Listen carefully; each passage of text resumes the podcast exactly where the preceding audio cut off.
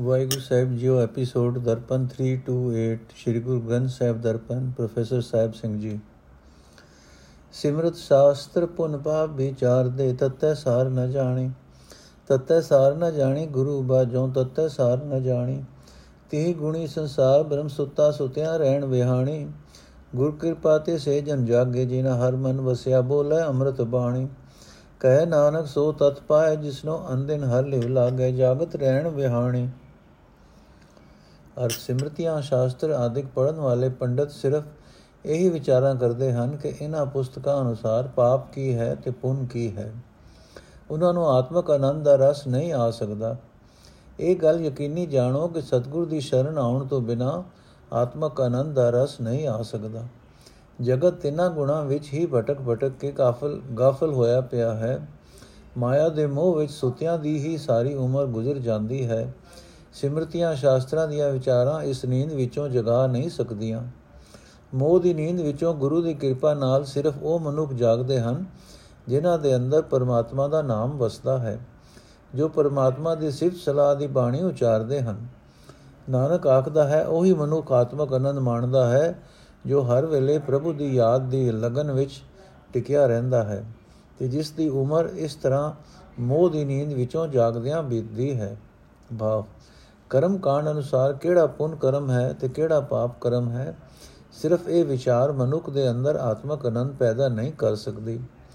ਗੁਰੂ ਦੀ ਕਿਰਪਾ ਨਾਲ ਜਿਹੜਾ ਮਨੁੱਖ ਸਦਾ ਹਰੀ ਨਾਮ ਸਿਮਰਦਾ ਹੈ ਸਿਰਫ ਸਲਾਹ ਦੀ ਬਾਣੀ ਉਚਾਰਦਾ ਹੈ, ਉਹ ਵਿਕਾਰਾਂ ਵੱਲੋਂ ਸੁਚੇਤ ਰਹਿੰਦਾ ਹੈ ਤੇ ਆਤਮਕ ਆਨੰਦ ਮਾਣਦਾ ਹੈ। ਮਾਤਾ ਕੇ ਉਦਰ ਮੈਂ ਪ੍ਰਤਪਾਲ ਕਰੇ। ਮਾਤਾ ਕੇ ਉਦਰ ਮੈਂ ਪ੍ਰਤਪਾਲ ਕਰੇ, ਸੋ ਕਿਉ ਮਨੋ ਵਿਸਾਰੀਐ? ਮਨੋ ਕਿਉ ਵਿਸਾਰੀਐ? ਏਵੜ ਦਾਤਾ ਜੇ ਅਗਨ ਮੈਂ ਆਹਾਰ ਪਹੁੰਚਾਵੇ ਉਸ ਨੂੰ ਕਿਉ ਪੋ ਨ ਸਕੀ ਜਿਸ ਨੂੰ ਆਪਣੀ ਲਿਵ ਲਾਵੇ? ਆਪਣੀ ਲਿਵ ਆਪੇ ਲਾਏ, ਗੁਰਮੁਖ ਸਦਾ ਸੰਭਾਲੀਐ। ਕਹੇ ਨਾਨਕ ਏਵੜ ਦਾਤਾ ਸੋ ਕਿਉ ਮਨੋ ਵਿਸਾਰੀਐ? ਅਰਥ, ਜੇ ਆਤਮਕ ਆਨੰਦ ਪ੍ਰਾਪਤ ਕਰਨਾ ਹੈ, ਤਾਂ ਉਸ ਪਰਮਾਤਮਾ ਨੂੰ ਕਦੇ ਬੁਲਾਣਾ ਨਹੀਂ ਚਾਹੀਦਾ। ਜੋ ਮਾਂ ਦੇ ਪੇਟ ਵਿੱਚ ਵੀ ਪਾਲਣਾ ਕਰਦਾ ਹੈ, ਇਤਨੇ ਵੱਡੇ ਦਾਤੇ ਨੂੰ ਮਨੋ ਬੁਲਾਣਾ ਨਹੀਂ ਚਾਹੀਦਾ। ਜੋ ਮਾਂ ਦੇ ਪੇਟ ਦੀ ਅਗ ਵਿੱਚ ਵੀ ਖੁਰਾਕ ਅਪਣਾਉਂਦਾ ਹੈ। ਇਹ ਮੋਹ ਹੀ ਹੈ ਜੋ ਅਨੰਤ ਤੋਂ ਵਾਜਿਆਂ ਰੱਖਦਾ ਹੈ, ਪਰ ਉਸ ਬੰਦੇ ਨੂੰ ਮੋਹ ਆਦੇ ਕੁਝ ਵੀ ਪੋ ਨਹੀਂ ਸਕਦਾ, ਜਿਸ ਨੂੰ ਪ੍ਰਭੂ ਆਪਣੇ ਚਰਨਾਂ ਦੀ ਪ੍ਰੀਤ ਬਖਸ਼ਦਾ ਹੈ। ਪਰ ਜੀਵ ਦੇ ਕੀ ਵਸ? ਪ੍ਰਭੂ ਆਪ ਹੀ ਆਪਣੀ ਪ੍ਰੀਤ ਦੀ ਦਾਤ ਦਿੰਦਾ ਹੈ। हे ਭਾਈ, ਗੁਰੂ ਦੀ ਸ਼ਰਨ ਪੈ ਕੇ ਉਸ ਨੂੰ ਸਿਮਰਦੇ ਰਹਿਣਾ ਚਾਹੀਦਾ ਹੈ। ਨਾਨਕ ਆਖਦਾ ਹੈ, ਜੇ ਆਤਮਕ ਆਨੰਦ ਦੀ ਲੋੜ ਹੈ ਤਾਂ ਇਤਨੇ ਵੱਡੇ ਦਾਤਾਰ ਪ੍ਰਭੂ ਨੂੰ ਕਦੇ ਵੀ ਬੁਲਾਣਾ ਨਹੀਂ ਚਾਹੀਦਾ।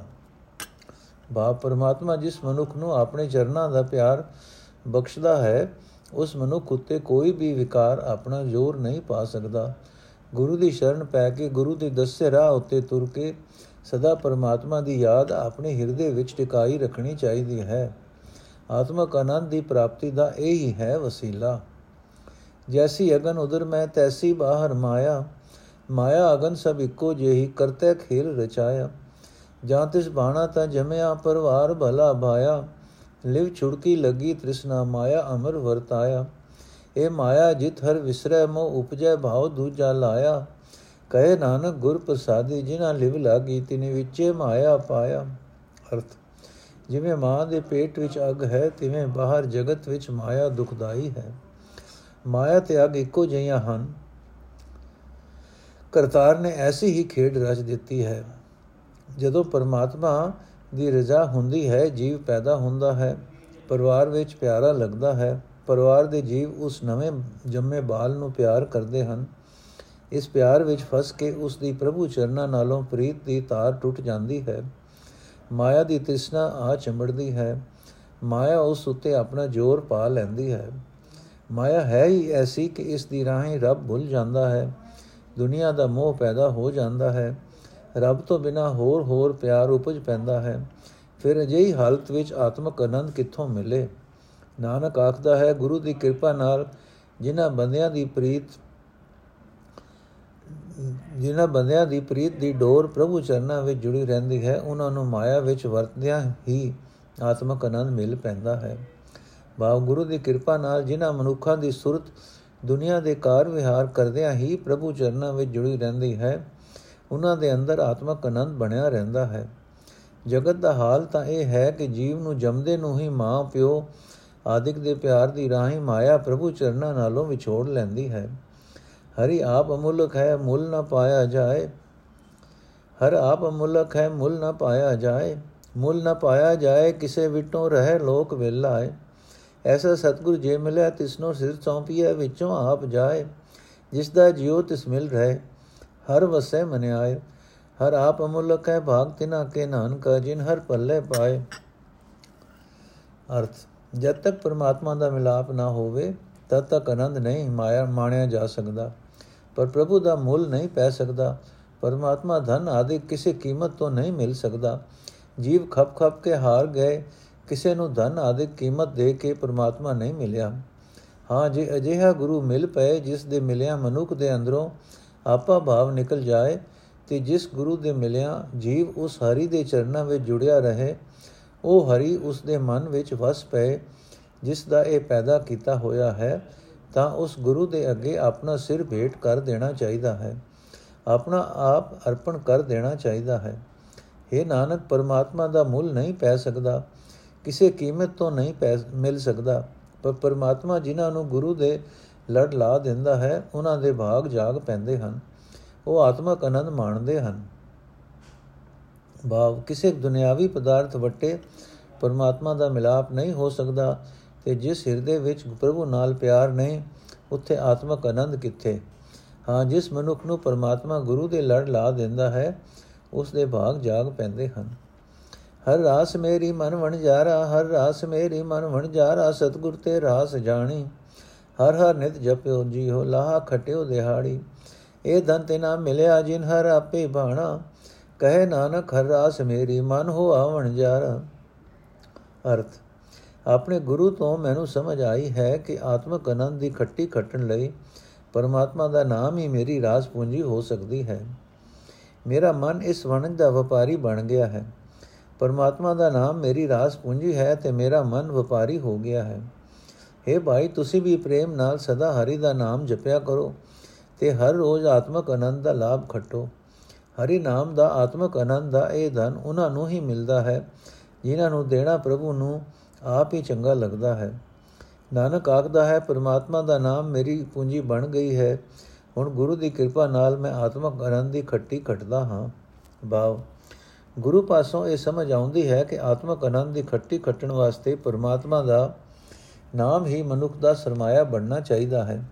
ਇਹ ਸਰਮਾਇਆ ਉਹਨਾਂ ਨੂੰ ਹੀ ਮਿਲਦਾ ਹੈ ਜਿਨ੍ਹਾਂ ਉੱਤੇ ਪ੍ਰਭੂ ਆਪ ਮਿਹਰ ਕਰੇ।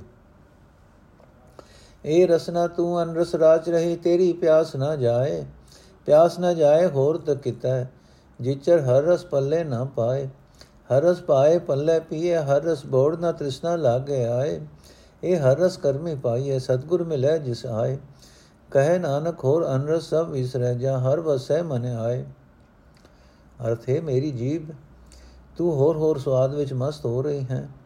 ਇਸ ਤਰ੍ਹਾਂ ਤੇਰਾ ਸਵਾਦਾਂ ਦਾ ਚਸਕਾ ਦੂਰ ਨਹੀਂ ਹੋ ਸਕਦਾ।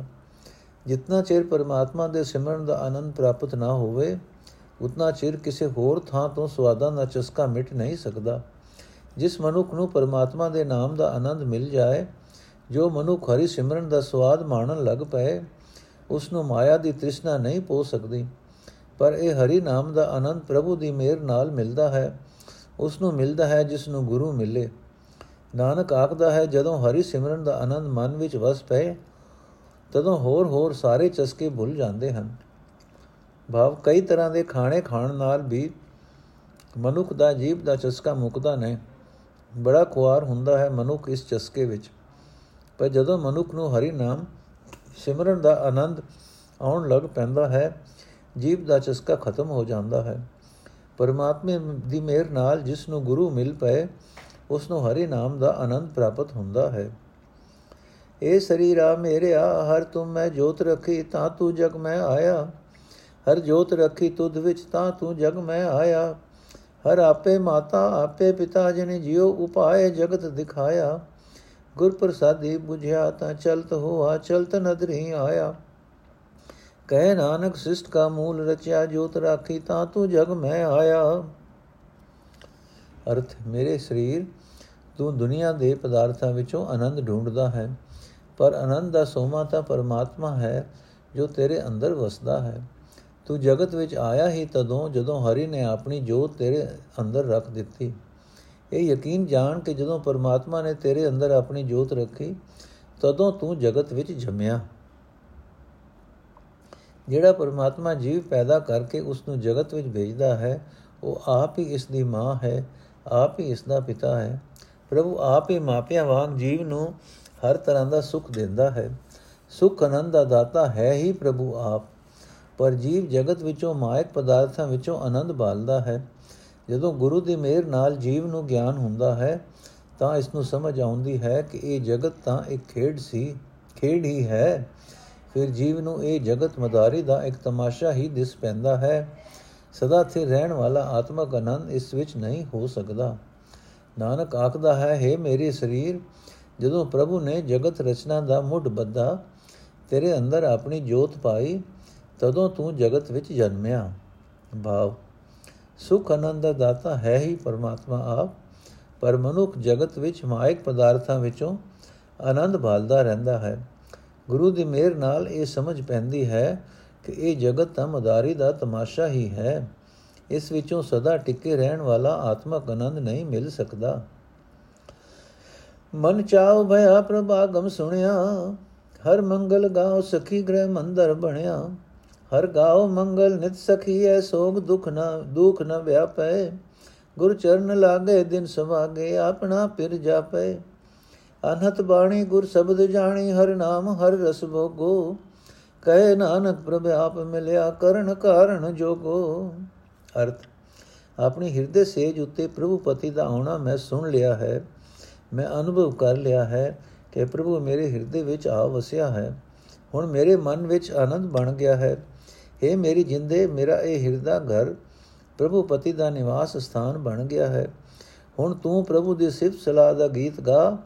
ਇਹ ਜਿੰਦੇ, ਜਿਤ ਸਦਾ ਪ੍ਰਭੂ ਦੀ ਵਡਿਆਈ ਦਾ ਗੀਤ ਗਾਉਂਦੀ ਰਹੋ। ਇਹ ਤੇਰੀ ਕੋਈ ਫਿਕਰ, ਕੋਈ ਦੁੱਖ ਆਪਣਾ ਜ਼ੋਰ ਨਹੀਂ ਪਾ ਸਕੇਗਾ। ਇਸ ਤਰ੍ਹਾਂ ਕੋਈ ਫਿਕਰ, ਕੋਈ ਦੁੱਖ ਆਪਣਾ ਜ਼ੋਰ ਨਹੀਂ ਪਾ ਸਕਦਾ। ਉਹ ਦਿਨ ਭਾਗਾਂ ਵਾਲੇ ਹੁੰਦੇ ਹਨ ਜਦੋਂ ਮੱਥਾ ਗੁਰੂ ਦੇ ਚਰਨਾਂ ਉੱਤੇ ਟਿਕੇ। ਪਿਆਰਾ ਪਤੀ ਪ੍ਰਭੂ ਹਿਰਦੇ ਵਿੱਚ ਦਿਸ ਪੈਂਦਾ ਹੈ। ਗੁਰੂ ਦੇ ਸ਼ਬਦ ਦੀ ਰਾਹੀਂ ਇੱਕ ਰਸ ਸਿਫਤ ਸਲਾਹ ਦੀ ਰੋ ਨਾਲ ਸਾਂਝ ਬਣ ਜਾਂਦੀ ਹੈ। ਪ੍ਰਭੂ ਦਾ ਨਾਮ ਪ੍ਰਾਪਤ ਹੋ ਜਾਂਦਾ ਹੈ। ਪ੍ਰਭੂ ਮਿਲਾਪ ਦਾ ਆਨੰਦ ਮਾਣਦਾ, ਮਾਣਿੰਦਾ ਹੈ। ਨਾਨਕ ਆਖਦਾ ਹੈ हे ਜਿੰਦੇ, ਖੁਸ਼ੀ ਦਾ ਗੀਤ ਗਾ। ਸਭ ਕਰਨ ਦੇ ਸਮਰਤ ਪ੍ਰਭੂ ਆਪ ਆ ਕੇ ਮੈਨੂੰ ਮਿਲ ਪਿਆ ਹੈ। ਭਾਵ ਮਨੁੱਖ ਦੇ ਅੰਦਰ ਆਤਮਕ ਅਨੰਤ ਤਦੋਂ ਹੀ ਬਣਦਾ ਹੈ, ਜਦੋਂ ਉਸ ਦੇ ਹਿਰਦੇ ਵਿੱਚ ਪਰਮਾਤਮਾ ਦਾ ਪ੍ਰਕਾਸ਼ ਹੁੰਦਾ ਹੈ। ਤਦੋਂ ਮਨੁੱਖ ਦਾ ਹਿਰਦਾ ਵਿਕਾਰਾਂ ਤੋਂ ਪਵਿੱਤਰ ਹੋ ਜਾਂਦਾ ਹੈ। ਕੋਈ ਚਿੰਤਾ, ਕੋਈ ਦੁੱਖ ਉਸ ਉੱਤੇ ਆਪਣਾ ਜ਼ੋਰ ਨਹੀਂ ਪਾ ਸਕਦਾ, ਪਰ ਇਹ ਪ੍ਰਕਾਸ਼ ਗੁਰੂ ਦੀ ਰਾਹੀਂ ਹੀ ਹੁੰਦਾ ਹੈ। ਇਹ ਸਰੀਰਾ ਮੇਰਿਆ, ਇਸ ਜਗ ਮੈਂ ਆਇ ਕੈ ਕਿਆ ਤੁਧ ਕਰਮ ਕਮਾਇਆ? ਕਿ ਕਰਮ ਕਮਾਇਆ ਤੁਧ ਸਰੀਰਾ, ਜਾਂ ਤੂੰ ਜਗ ਮੈਂ ਆਇਆ? ਜਿਨ ਹਰ ਤੇਰਾ ਰਚਨ ਰਚਿਆ, ਸੋ ਹਰ ਮਨ ਨ ਵਸਾਇਆ। ਗੁਰ ਪ੍ਰਸਾਦੀ ਹਰ ਮਨ ਵਸਿਆ, ਪੂਰਬ ਲਿਖਿਆ ਪਾਇਆ। ਕਹੇ ਨਾਨਕ, ਇਹ ਸਰੀਰ ਪਰਵਾਣ ਹੋਆ, ਜਿਨ ਸਤਗੁਰ ਸਿਉ ਚਿਤ ਲਾਇਆ। ਅਰਥ ਇਹ ਮੇਰੇ ਸਰੀਰ, ਇਸ ਜਗਤ ਵਿੱਚ ਜਨਮ ਲੈ ਕੇ ਤੂੰ ਹੋਰ ਹੋਰ ਕੰਮ ਹੀ ਕਰਦਾ ਰਿਹਾ ਆ, ਕਰਦਾ ਰਿਹਾ। ਜਦੋਂ ਦਾ ਤੂੰ ਸੰਸਾਰ ਵਿੱਚ ਆਇਆ ਹੈ, ਤੂੰ ਪ੍ਰਭੂ ਸਿਮਰਨ ਤੋਂ ਬਿਨਾ ਹੋਰ ਹੋਰ ਕੰਮ ਹੀ ਕਰਦਾ ਰਿਹਾ। ਜਿਸ ਹਰੀ ਨੇ ਤੈਨੂੰ ਪੈਦਾ ਕੀਤਾ ਹੈ ਉਸ ਨੂੰ ਤੂੰ ਆਪਣੇ ਮਨ ਵਿੱਚ ਨਹੀਂ ਵਸਾਇਆ ਉਸ ਦੀ ਯਾਦ ਵਿੱਚ ਕਦੇ ਨਹੀਂ ਜੁੜਿਆ। ਪਰ हे ਸਰੀਰ, ਤੇਰੇ ਵੀ ਕੀ ਵਸ? ਜਿਸ ਮਨੁੱਖ ਦੇ ਪੂਰਵਲੇ ਕੀਤੇ ਕਰਮਾਂ ਦੇ ਸੰਸਕਾਰ ਉਗੜਦੇ ਹਨ, ਗੁਰੂ ਦੀ ਕਿਰਪਾ ਨਾਲ ਉਸ ਦੇ ਮਨ ਵਿੱਚ ਪਰਮਾਤਮਾ ਵਸਦਾ ਹੈ। ਉਹ ਹੀ ਹਰ ਸਿਮਰਨ ਵਿੱਚ ਜੁੜਦਾ ਹੈ। ਨਾਨਕ ਆਖਦਾ ਹੈ, ਜਿਸ ਮਨੁੱਖ ਨੇ ਗੁਰੂ ਚਰਨਾਂ ਵਿੱਚ ਚਿਤ ਜੋੜ ਲਿਆ ਉਸ ਦਾ ਇਹ ਸਰੀਰ ਸਫਲ ਹੋ ਜਾਂਦਾ ਹੈ। ਉਹ ਮਨੁੱਖ, ਉਹ ਮਨੋਰਥ ਪੂਰਾ ਕਰ ਲੈਂਦਾ ਹੈ। ਜਿਸ ਵਾਸਤੇ ਇਹ ਬਣਾਇਆ ਗਿਆ। ਬਾ ਪਿਛਲੇ ਕੀਤੇ ਕਰਮਾਂ ਦੇ ਸੰਸਕਾਰਾਂ ਦਾ ਪ੍ਰੇਰਿਆ ਹੋਇਆ। ਮਨੁੱਖ ਮੋੜ ਮੋੜ ਉਹ ਜਿਹੇ ਕਰਮ ਕਰਦਾ, ਉਹ ਜਿਹੇ ਕਰਮ ਹੀ ਕਰਦਾ ਰਹਿੰਦਾ ਹੈ। ਪਰਮਾਤਮਾ ਦਾ ਨਾਮ ਸਿਮਰਨ ਵਾਲੇ ਪਾਸੇ ਆਪਣੇ ਆਪ ਪਰਤ ਨਹੀਂ ਸਕਦਾ। ਫਿਰ ਆਤਮਕ ਆਨੰਦ ਕਿੱਥੋਂ ਮਿਲੇ? ਚੰਗੇ ਭਾਗਾ ਨਾਲ ਜਦੋਂ ਮਨੁੱਖ ਗੁਰੂ ਦੀ ਸ਼ਰਨ ਪੈਂਦਾ ਹੈ, ਤਦੋਂ ਇਸ ਦੀ ਜ਼ਿੰਦਗੀ ਕਾਮਯਾਬ ਹੁੰਦੀ ਹੈ। ਏ ਨੇਤਰੋ ਮੇਰਿਓ, ਹਰ ਤੁਮੈ ਜੋਤ ਧਰੀ, ਹਰ ਬਿਨ ਅਵਰ ਨ ਦੇਖੋ ਕੋਈ। ਹਰ ਬਿਨ ਅਵਰ ਨ ਦੇਖੋ ਕੋਈ, ਨਦਰੀ ਹਰ ਨਿਹਾਲਿਆ। ਇਹ ਵਿਸ ਸੰਸਾਰ ਤੁਮ ਦੇਖਦੇ, ਇਹ ਹਰ ਕਾ ਰੂਪ ਹੈ, ਹਰ ਰੂਪ ਨਦਰੀ ਆਇਆ। ਗੁਰ ਪ੍ਰਸਾਦੀ 부ਝਿਆ ਜਾ ਵੇਖਾਂ ਹਰ ਇੱਕ ਹੈ, ਹਰ ਬਿਨ ਅਵਰ ਨ ਕੋਈ। ਕਹਿ ਨਾਨਕ ਨੇਤਰ ਅੰਧ ਸੇ ਸਤਗੁਰ ਮਿਲਿਆ ਦਿਵ ਦ੍ਰਿਸ਼ਟ ਹੋਈ। ਅਰਥੇ ਮੇਰੀਓ, ਅੱਖੋਂ ਅੱਖਿਓ ਇਹ ਮੇਰੀਓ ਅੱਖਿਓ, ਪਰਮਾਤਮਾ ਨੇ ਤੁਹਾਡੇ ਅੰਦਰ ਆਪਣੀ ਜੋਤ ਟਿਕਾਈ ਹੈ ਤਾਂ ਹੀ ਤੁਸੀਂ ਵੇਖਣ ਜੋਗੀਆਂ ਹੋ। ਜਿੱਧਰ ਤੱਕੋ ਪਰਮਾਤਮਾ ਦਾ ਹੀ ਦੀਦਾਰ ਕਰੋ, ਪਰਮਾਤਮਾ ਤੋਂ ਬਿਨਾ ਹੋਰ ਕੋਈ ਗੈਰ ਦਾ, ਗੈਰ ਨਾ ਦਿਸੇ, ਨਿਗਾਹ ਨਾਲ ਹਰੀ ਨੂੰ ਵੇਖੋ। हे ਅਖਿਓ, ਇਹ ਸਾਰਾ ਸੰਸਾਰ ਜੋ ਤੁਸੀਂ ਵੇਖ ਰਹੀਆਂ ਹੋ, ਇਹ ਪ੍ਰਭੂ ਦਾ ਹੀ ਰੂਪ ਹੈ। ਪ੍ਰਭੂ ਦਾ ਹੀ ਰੂਪ ਦਿਸ ਰਿਹਾ ਹੈ। ਗੁਰੂ ਦੀ ਕਿਰਪਾ ਨਾਲ ਮੈਨੂੰ ਸਮਝ ਪਈ ਹੈ, ਹੁਣ ਮੈਂ ਜਦੋਂ ਚੁਫੇਰੇ ਵੇਖਦਾ ਹਾਂ ਹਰ ਥਾਂ ਇੱਕ ਪਰਮਾਤਮਾ ਹੀ ਦਿਸਦਾ ਹੈ, ਉਸ ਤੋਂ ਬਿਨਾ ਹੋਰ ਕੁਝ ਨਹੀਂ। ਨਾਨਕ ਆਖਦਾ ਹੈ, ਗੁਰੂ ਨੂੰ ਮਿਲਣ ਤੋਂ ਪਹਿਲਾਂ ਇਹ ਅੱਖੀਆਂ ਅਸਲ ਵਿੱਚ ਅਨੀਆਂ ਸਨ। ਜਦੋਂ ਗੁਰੂ ਮਿਲਿਆ, ਇਹਨਾਂ ਵਿੱਚ ਰੋਸ਼ਨੀ ਆਈ, ਇਹਨਾਂ ਨੂੰ ਹਰ ਥਾਂ ਪਰਮਾਤਮਾ ਦਿਸਣ ਲੱਗਾ। ਇਹੀ ਦੀਦਾਰ ਆਨੰਦ ਮੂਲ ਹੈ। ਭਾਵ, ਜਿਤਨਾ ਚਿਰ ਮਨੁੱਖ ਜਗਤ ਵਿੱਚ ਕਿਸੇ ਨੂੰ ਵੈਰ ਭਾਵ ਨਾਲ ਵੇਖਦਾ ਹੈ, ਕਿਸੇ ਨੂੰ ਮਿੱਤਰਤਾ ਦੇ ਭਾਵ ਨਾਲ, ਉਤਨਾ ਚਿਰ ਇਸ ਦੇ ਅੰਦਰ ਮੇਰ ਤੇਰ ਹੈ। ਜਿੱਥੇ ਮੇਰ ਤੇਰ ਹੈ, ਉੱਥੇ ਆਤਮਕ ਆਨੰਦ ਨਹੀਂ ਹੋ ਸਕਦਾ। ਗੁਰੂ ਨੂੰ ਮਿਲ ਕੇ ਮਨੁੱਖ ਦੀਆਂ ਅੱਖਾਂ ਖੁੱਲਦੀਆਂ ਹਨ, ਫਿਰ ਇਸ ਨੂੰ ਹਰ ਥਾਂ ਪਰਮਾਤਮਾ ਹੀ ਪਰਮਾਤਮਾ ਦਿਸਦਾ ਹੈ। ਇਹੀ ਦੀਦਾਰ ਹੈ ਆਨੰਦ ਦਾ ਮੂਲ। ਇਹ ਸੁਣੋ ਮੇਰਿਓ, ਸਾਚੇ ਸੁਣਨੇ ਨੂੰ ਪਠਾਏ। ਸਾਚੇ ਸੁਣਨੇ ਨੂੰ ਪਠਾਏ, ਸ਼ਰੀਰ ਲਾਏ ਸੁਣੋ ਸਤ ਬਾਣੀ। ਜਿਤ ਸੁਣੀ ਮਨ ਤਨ ਹਰਿਆ ਹੋ ਆਰਸਨਾ ਰਸ ਸਮਾਣੀ। ਸਚ ਅਲਖ ਵਿਡਾਣੀ ਤਾਕੀ ਗਦ ਕਹੀ ਨਾ ਜਾਏ। ਕਹੇ ਨਾਨਕ ਅੰਮ੍ਰਿਤ ਨਾਮ ਸੁਣੋ, ਪਵਿੱਤਰ ਹੋ ਉਹ ਸਾਚੇ ਸੁਣਨੇ ਨੂੰ ਪਠਾਏ। ਅਰਥ ਹੈ ਮੇਰੇ ਕੰਨੋਂ ਪਰਮਾਤਮਾ ਦੇ ਸਿਫਤ ਸਲਾਹ ਦੀ ਬਾਣੀ ਸੁਣਿਆ ਕਰੋ। ਸਦਾ ਥਿਰ ਕਰਤਾਰ ਨੇ ਤੁਹਾਨੂੰ ਇਹੀ ਸੁਣਨ ਵਾਸਤੇ ਬਣਾਇਆ ਹੈ। ਇਸ ਸਰੀਰ ਵਿੱਚ ਥਾਪਿਆ ਹੈ। ਇਸ ਸਿਫਤ ਸਲਾਹ ਦੀ ਬਾਣੀ ਦੇ ਸੁਣਨ ਨਾਲ ਤਨ ਮਨ ਆਨੰਦ ਭਰਪੂਰ ਹੋ ਜਾਂਦਾ ਹੈ। ਜੀਵ ਆਨੰਦ ਵਿੱਚ ਮਸਤ ਹੋ ਜਾਂਦੀ ਹੈ। ਸਦਾ ਥਿਰ ਪਰਮਾਤਮਾ ਤਾਂ ਅਚਰਜ ਰੂਪ ਹੈ। ਉਸ ਦਾ ਕੋਈ ਚਿਹਨ ਚੱਕਰ ਦੱਸਿਆ ਨਹੀਂ ਜਾ ਸਕਦਾ। ਇਹ ਨਹੀਂ ਕਿਹਾ ਜਾ ਸਕਦਾ ਕਿ ਉਹ ਕਿਉਂ ਜਿਹਾ ਹੈ। ਉਸ ਦੇ ਗੁਣ ਕਹਿਣ ਸੁਣਨ ਨਾਲ ਸਿਰਫ ਇਹੀ ਲਾਭ ਹੁੰਦਾ ਹੈ ਕਿ ਮਨੁੱਖ ਨੂੰ ਆਤਮਕ ਆਨੰਦ ਪ੍ਰਾਪਤ ਹੁੰਦਾ ਹੈ। ਤਾਂ ਇਹ ਨਾਨਕ ਆਖਦਾ ਹੈ, ਆਤਮਕ ਆਨੰਦ ਦੇਣ ਵਾਲਾ ਨਾਮ ਸੁਣਿਆ ਕਰੋ, ਤੁਸੀਂ ਪਵਿੱਤਰ ਹੋ ਜਾਵੋਗੇ। ਪਰਮਾਤਮਾ ਨੇ ਤੁਹਾਨੂੰ ਇਹੀ ਸੁਣਨ ਵਾਸਤੇ ਭੇਜਿਆ ਹੈ, ਬਣਾਇਆ ਹੈ। ਭਾਵ ਜਿਸ ਮਨੁੱਖ ਦੇ ਕੰਨਾਂ ਨੂੰ ਅਜੇ ਨਿੰਦਾ ਚੁਗਲੀ ਸੁਣਨ ਦਾ ਚਸਕਾ ਹੈ, ਉਸ ਦੇ ਹਿਰਦੇ ਵਿੱਚ ਆਤਮਕ ਆਨੰਦ ਪੈਦਾ ਨਹੀਂ ਹੋਇਆ। ਆਤਮਕ ਆਨੰਦ ਦੀ ਪ੍ਰਾਪਤੀ ਉਸੇ ਮਨੁੱਖ ਨੂੰ ਹੈ, ਜਿਸ ਦੇ ਕੰਨ, ਜਿਸ ਦੀ ਜੀਵ ਦੇ ਸਾਰੇ ਗਿਆਨ ਇੰਦਰੇ ਪਰਮਾਤਮਾ ਦੇ ਸਿਫਤ ਸਲਾਹ ਵਿੱਚ ਮਗਨ ਰਹਿੰਦੇ ਹਨ, ਉਹੀ ਗਿਆਨ ਇੰਦਰੇ ਪਵਿੱਤਰ ਹਨ। ਹਰ ਜੀਉ ਗੁਫਾ ਅੰਦਰ ਰੱਖ ਕੇ ਵਾਜਾ ਪਉਣ ਵਜਾਇਆ ਵਜਾਇਆ ਵਾਜਾ ਪਉਣ ਨੂੰ ਦੁਆਰੇ ਪ੍ਰਗਟ ਕੀਏ, ਦਸਵਾਂ ਗੁਪਤ ਰਖਾਇਆ ਗੁਰਦੁਆਰੇ ਲਾਏ ਭਾਵ ਨੇ ਇਕਨਾ ਦਸਵਾਂ ਦਵਾਰ ਦਿਖਾਇਆ, ਤੇ ਅਨੇਕ ਰੂਪ ਨਾਉ ਨਵ ਨਿਤ ਇਸ ਦਾ ਅੰਤ ਨ ਜਾਈ ਪਾਇਆ। ਕਹੇ ਨਾਨਕ, ਹਰ ਪਿਆਰੇ ਜੀਉ ਗੁਫਾ ਅੰਦਰ ਰੱਖ ਕੇ ਵਾਜਾ ਪਵਨ ਵਜਾਇਆ। ਅਰਥ ਪਰਮਾਤਮਾ ਨੇ ਜਿੰਦ ਨੂੰ ਸਿਰਫ ਸਰੀਰ ਗੁਫਾ ਵਿੱਚ ਟਿਕਾ ਕੇ ਜੀਵ ਨੂੰ ਬੋਲਣ ਦੀ ਸ਼ਕਤੀ ਦਿੱਤੀ। ਪਰਮਾਤਮਾ ਨੇ ਜਿੰਦ ਨੂੰ ਸਰੀਰ ਗੁਫਾ ਵਿੱਚ ਟਿਕਾ ਕੇ ਜੀਵ ਨੂੰ ਬੋਲਣ ਦੀ ਸ਼ਕਤੀ ਦਿੱਤੀ। ਸਰੀਰ ਨੂੰ ਬੋਲਣ ਦੀ ਸ਼ਕਤੀ ਦਿੱਤੀ, ਨੱਕ, ਕੰਨ ਆਦਿਕ ਨੌ ਕਰਮ ਇੰਦਰੀਆਂ ਪ੍ਰਤੱਖ ਤੌਰ ਤੇ ਬਣਾਈਆਂ। ਦਸਵੇਂ ਦਰ ਦਿਮਾਗ ਨੂੰ ਲੁਕਵਾ ਰੱਖਿਆ। ਪ੍ਰਭੂ ਨੇ ਜਿਨ੍ਹਾਂ ਨੂੰ ਗੁਰੂ ਦੇ ਦਰ ਤੇ ਆਪਣਾ ਅਪੜਾ ਕੇ ਆਪਣੇ ਨਾਮ ਦੀ ਸ਼ਰਧਾ ਬਖਸ਼ੀ, ਉਹਨਾਂ ਨੂੰ ਦਸਵਾਂ ਦਰ ਵੀ ਵਿਖਾ ਦਿੱਤਾ। ਉਹਨਾਂ ਨੂੰ ਸਿਮਰਨ ਦੀ ਵਿਚਾਰ ਸਤਿਆ ਵੀ ਦੇ ਦਿੱਤੀ, ਜੋ ਆਤਮਕ ਆਨੰਦ ਦਾ ਮੂਲ ਹੈ। ਉਸ ਅਵਸਥਾ ਵਿੱਚ ਮਨੁੱਖ ਨੂੰ ਅਨੇਕਾਂ ਰੰਗਾਂ ਰੂਪਾਂ ਵਿੱਚ ਵਿਆਪਕ ਪ੍ਰਭੂ ਦਾ ਉਹ ਨਾਮ ਰੂਪਾਂ ਨੌ ਖਜ਼ਾਨਿਆਂ ਦਾ ਭੰਡਾਰ ਵੀ ਪ੍ਰਾਪਤ ਹੋ ਜਾਂਦਾ ਹੈ, ਜਿਸ ਦਾ ਅੰਤ ਨਹੀਂ ਪੈ ਸਕਦਾ, ਜੋ ਕਦੇ ਮੁਕਦਾ ਨਹੀਂ। ਨਾਨਕ ਆਖਦਾ ਹੈ, ਪਿਆਰੇ ਪ੍ਰਭੂ ਨੂੰ, ਪ੍ਰਭੂ ਨੇ ਜਿੰਦ ਨੂੰ ਸਰੀਰ ਗੁਫਾ ਵਿੱਚ ਟਿਕਾ ਕੇ ਜੀਵ ਨੂੰ ਬੋਲਣ ਦੀ ਸ਼ਕਤੀ ਵੀ ਦਿੱਤੀ। ਬਾ, ਮਾਇਆ ਦੇ ਪ੍ਰਭਾਵ ਦੇ ਕਾਰਨ ਗਿਆਨ ਇੰਦਰੇ ਮਨੁੱਖ ਨੂੰ ਮਾਇਕ ਪਦਾਰਥਾਂ ਵੱਲ ਹੀ ਭਜਾਈ ਰੱਖ, ਫਿਰਦੇ ਹਨ। ਇਹ ਰਸਤਾ ਚੰਗਾ ਹੈ ਜਾਂ ਮੰਦਾ? ਇਹ ਵਿਚਾਰ ਕਰਨ ਵਾਲੀ ਸਤਿਆ ਦਬੀ ਹੀ ਰਹਿੰਦੀ ਹੈ, ਜਿਸ ਮਨੁੱਖ ਨੂੰ ਪਰਮਾਤਮਾ ਗੁਰੂ ਦੇ ਦਰ ਤੇ ਅਪੜਾਉਂਦਾ ਹੈ ਉਸ ਦੀ ਵਿਚਾਰ ਸਤਿਆ ਜਾਗ ਪੈਂਦੀ ਹੈ। ਉਹ ਮਨੁੱਖ ਪ੍ਰਭੂ ਦੇ ਨਾਮ ਵਿੱਚ ਜੁੜਦਾ ਹੈ ਤੇ ਆਤਮਕ ਆਨੰਦ ਮਾਣਦਾ ਹੈ। ਇਹ ਸਾਚਾ ਸੋਇਲਾ ਸਾਚੇ ਘਰ ਗਾਵੋ ਗਾਵੋ ਤਾਂ ਸੋਇਲਾ ਘਰ ਸਾਚਾ, ਜਿੱਥੇ ਸਦਾ ਸੱਚ ਦਿਆਵੇ, ਸੱਚੋ ਦਿਆਵੇ, ਜਾਂ ਤੁਧ ਭਾਵੇ, ਗੁਰਮੁਖ ਜਿਨਾ 부ਝਾਵੇ ਇਹ ਸੱਚ ਸਭਨਾ ਕਾ ਕਸਮ ਹੈ, ਜਿਸ ਬਖਸ਼ੇ ਸੋ ਜਨ ਪਾਵੇ। ਕਹੇ ਨਾਨਕ ਸੱਚ ਸੋਹਿਲਾ ਸੱਚੇ ਘਰ ਗਾਵੇ। ਅਰਥ, ਹੈ ਭਾਈ, ਪਰਮਾਤਮਾ ਦੇ ਸਿਫਤ ਸਲਾਹ ਦੀ ਇਹ ਬਾਣੀ ਸਾਧ ਸੰਗਤ ਵਿੱਚ ਬੈਠ ਕੇ ਗਾਵਿਆ ਕਰੋ। ਉਸ ਸਤ ਸੰਗ ਵਿੱਚ ਆਤਮਕ ਆਨੰਦ ਦੇਣ ਵਾਲੀ ਬਾਣੀ ਗਾਵਿਆ ਕਰੋ, ਜਿੱਥੇ ਗੁਰਮੁਖ ਜਨ ਸਦਾ ਸਥਿਰ ਰਹਿਣ ਵਾਲੇ ਪ੍ਰਭੂ ਨੂੰ ਸਦਾ ਗਾਉਂਦੇ ਹਨ। اے ਪ੍ਰਭੂ, ਤੈਨੂੰ ਸਦਾ ਸਥਿਰ ਨੂੰ ਤਦੋਂ ਹੀ ਜੀਵ ਸਿਮਰਦੇ ਹਨ ਜਦੋਂ ਤੈਨੂੰ ਚੰਗੇ ਲੱਗਣ। ਜਿਨ੍ਹਾਂ ਨੂੰ ਤੂੰ ਗੁਰੂ ਦੀ ਰਾਹੀਂ ਇਹ ਸੂਝ ਬਖਸ਼ੇ। اے ਭਾਈ, ਸਦਾ ਸਥਿਰ ਪ੍ਰਭੂ, ਸਭ ਜੀਵਾਂ ਦਾ ਮਾਲਕ ਹੈ। ਜਿਸ ਜਿਸ ਉੱਤੇ ਉਹ ਮਿਹਰ ਕਰਦਾ ਹੈ, ਉਹ ਉਹ ਜੀਵ ਤੈਨੂੰ ਪ੍ਰਾਪਤ ਕਰ ਲੈਂਦੇ ਹਨ। ਤੇ ਨਾਨਕ ਆਖਦਾ ਹੈ, ਉਹ ਸਤ ਸੰਗਤ ਵਿੱਚ ਬੈਠ ਕੇ ਪ੍ਰਭੂ ਦੀ ਸਿਫਤ ਸਲਾਹ ਵਾਲੀ ਬਾਣੀ ਗਾਉਂਦੇ ਹਨ। ਭਾਵ ਜਿਨ੍ਹਾਂ ਮਨੁੱਖਾਂ ਉੱਤੇ ਪਰਮਾਤਮਾ ਦੀ ਮਿਹਰ ਹੁੰਦੀ ਹੈ, ਉਹ ਗੁਰੂ ਦੇ ਦੱਸੇ ਰਸਤੇ ਉੱਤੇ ਤੁਰ ਕੇ, ਸਾਧ ਸੰਗਤ ਵਿੱਚ ਟਿਕ ਕੇ ਪਰਮਾਤਮਾ ਦੀ ਸਿਫਤ ਸਲਾਹ ਦੀ ਬਾਣੀ ਗਾਉਂਦੇ ਹਨ ਤੇ ਆਤਮਕ ਆਨੰਦ ਮਾਣਦੇ ਹਨ। ਆਨੰਦ ਸੁਣੋ ਵਡ ਭਾਗਿਓ, ਸਗਲ ਮਨੋਰਥ ਪੂਰੇ। ਪਾਰ ਬ੍ਰਹਮ ਪ੍ਰਭਾਇਆ ਉਤਰੇ ਸਗਲ ਵਿਸੂਰੇ। ਦੁਖ ਰੋਗ ਸੰਤਾਪ ਉਤਰੇ, ਸੁਣੀ ਸੱਚੀ ਬਾਣੀ। ਸੰਤ ਸਾਜਨ ਭੈ ਸਰਸੇ ਪੂਰੇ, ਗੁਰ ਤੇ ਜਾਣੀ।